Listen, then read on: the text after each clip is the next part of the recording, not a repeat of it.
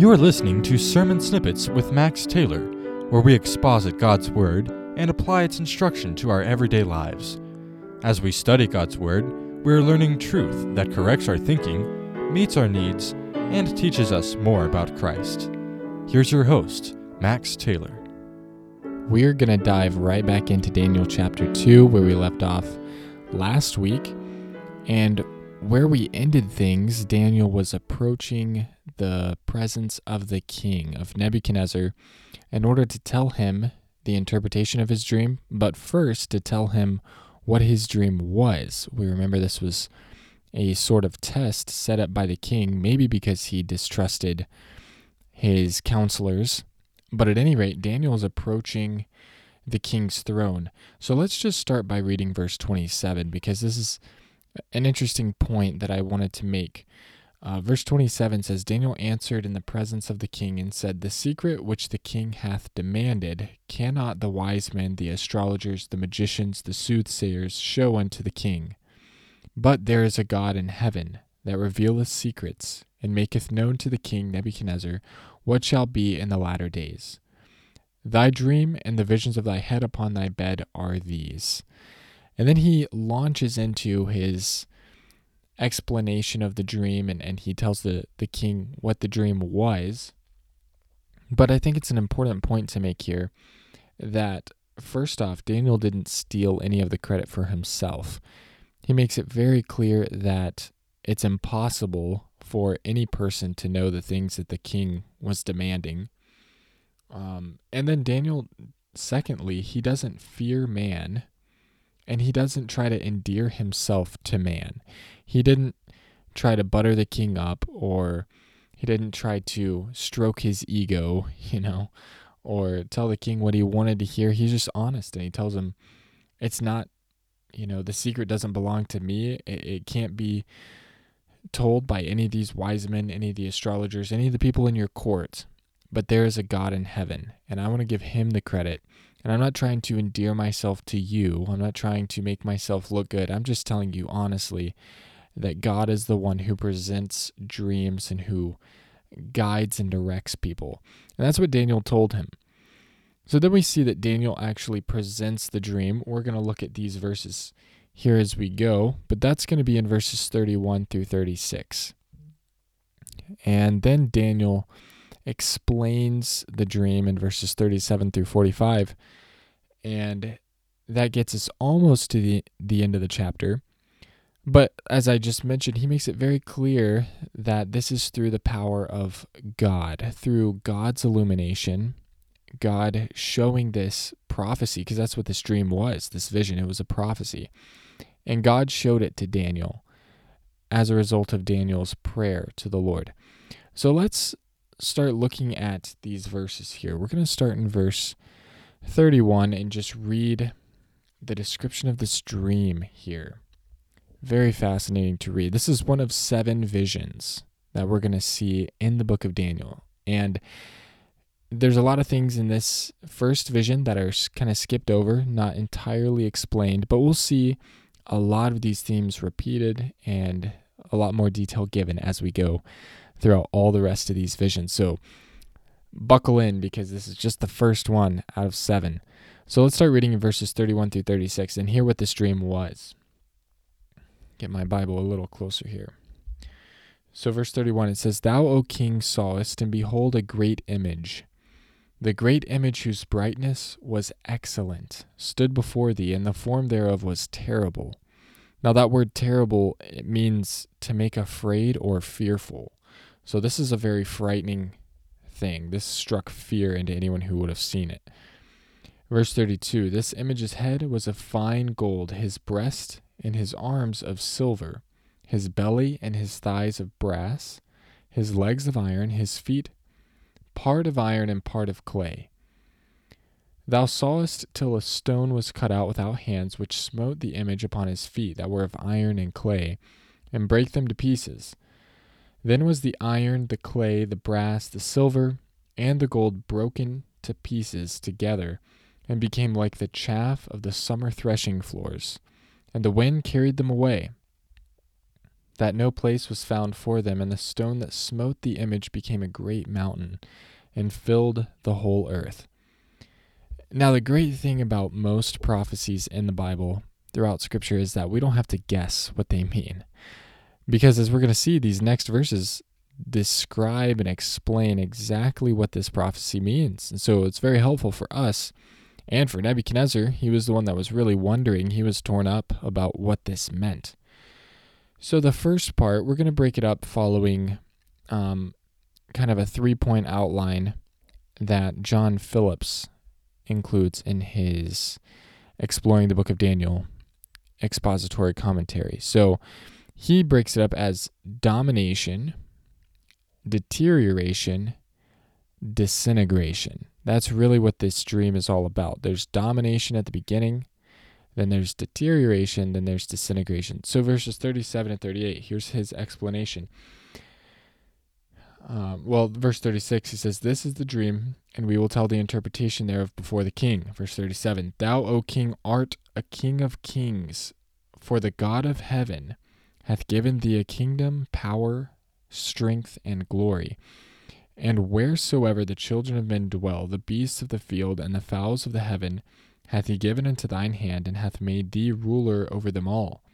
Thou art this head of gold.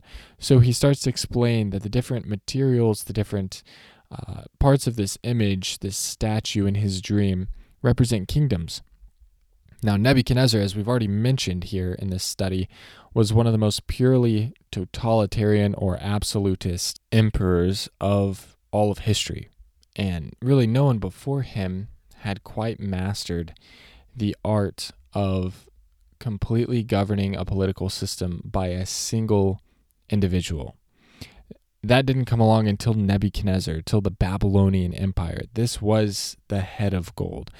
All the empires that came before him uh, were not quite as controlling, not quite as absolutist, and then those which rose up after him were more focused on quantity than quality, and their thirst for control over the entire known world at that point resulted in a less pure form of government and micromanaging.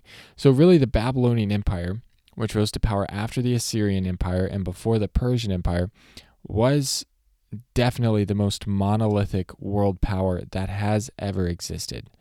And this can be seen in the control that Nebuchadnezzar wielded over where his subjects lived. Nebuchadnezzar was known for moving his subjects or his conquered people to totally different geographic locations just to make them less threatening, just to control them, um, just to kind of dictate where they would live. So he would switch complete demographics of people to different parts of his empire. They would basically just be shuffled around. So they would just be held at bay, so they would be taught to submit to his empire. Um, so basically, if you were a subject in the Babylonian Empire, you were pretty much just a piece of a massive jigsaw puzzle that got mixed up and moved around on the surface of Nebuchadnezzar's empire. That was complete power that he had. And we also saw his tyrannical side when he threatened to kill all of his counselors in this chapter that we're going through right now. So you can kind of sense that this man had pure control. It was the most pure, um, totalitarian, absolutist empire of all history. And that's what this prophecy tells us. But now let's start to see as we go down the the image, the statue, the Bible describes the subsequent kingdoms as inferior. And that's also noted by the material that they're made up of. So let's continue reading in verse 39. It says, And after thee shall arise another kingdom inferior to thee, and another third kingdom of brass, which shall bear rule over all the earth. And the fourth kingdom shall be strong as iron, for as much as iron breaketh in pieces and subdueth all things. And as iron that breaketh all these, shall it break in pieces and bruise. And whereas thou sawest the feet and toes, part of potter's clay and part of iron, the kingdom that shall be divided, uh, the kingdom shall be divided, but there shall be in in it of the strength of the iron, forasmuch as thou sawest the iron mixed with miry clay. And as the toes of the feet were part of iron and part of clay, so the kingdom shall be partly strong and partly broken. He says, And whereas thou sawest iron mixed with miry clay, they shall mingle themselves with the seed of men, but they shall not cleave one to another, even as iron is not mixed with clay. So we see kind of this description of deterioration. Um, and I'll just run through these. We'll, we'll see them in a lot more detail as we go through the other prophecies in this book. But the, the kingdom that comes to power right after Babylon is the Persian Empire. And this is really significant for history. I mean, none of this stuff had happened at the time when Daniel is receiving this prophecy. He is in Babylon in the kingdom of Nebuchadnezzar. He's one of his his aides, one of his uh, his court counselors. Um, so he didn't know any of this was going to happen except that God gave this king this vision. And this is the interpretation. So Persia came right after. They're the, the breast and the arms of silver. Then we have Greece, which is the belly and thighs of brass. The Greek Empire, led by Alexander the Great, and they did conquer the world, just as this prophecy says. Then we have Rome. They're the legs of iron. So you can notice the preciousness of the metals decreases as we go down the statue, while the overall strength increases. So, this is evident when we look at each of the first four empires in history. We can now, as we look back on history, we can understand that as they went along, each one was inferior in excellence and purity and consistency as an empire, but it was superior in strength and expanse. Uh, so we got to Rome, the legs of iron. Then we see the last one, the fifth empire, is the New World Order, which is the feet of iron mixed with clay. And that final kingdom is yet future for us today. So it hasn't happened yet. It's partly strong and partly broken, verse 42 talks about. And so this will be some kind of new world order. It'll be a revived global Roman Empire of the last days.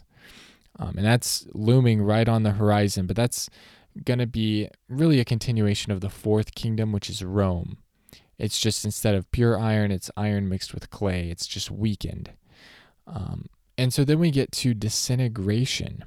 So let's read verses 44 and 45, which says, And in the days of these kings shall the God of heaven set up a kingdom which shall never be destroyed. And the kingdom shall not be left to other people, but it shall break in pieces and consume all these kingdoms, and it shall stand forever. Forasmuch as thou sawest that the stone was cut out of the mountain without hands, and that it brake in pieces the iron, brass, the clay, the silver, and the gold, the great God hath made known to the king what shall come to pass hereafter, and the dream is certain, and the interpretation thereof is sure. So, this is the disintegration of all the kingdoms of the earth. They're going to be overthrown by the Lord Himself, who will establish the, the sixth kingdom mentioned in this prophecy, which is Christ's kingdom. It's not going to be ruled by someone else. No one will be elected to rule this. Christ Himself is the rock carved without hands. He's going to destroy man made uh, kingdoms and power, and He's going to become a mountain that's the kingdom that God's going to set up. It's going to shatter and consume all earthly power. So we can remember that God is in control and we have nothing to worry about because the Most High ruleth. Thank you for listening to Sermon Snippets. If this Bible study is a help to you, consider downloading the weekly episodes or sharing this podcast with a friend. Until next time, Remember that God's Word is perfect, and it's everything you need to live for Him.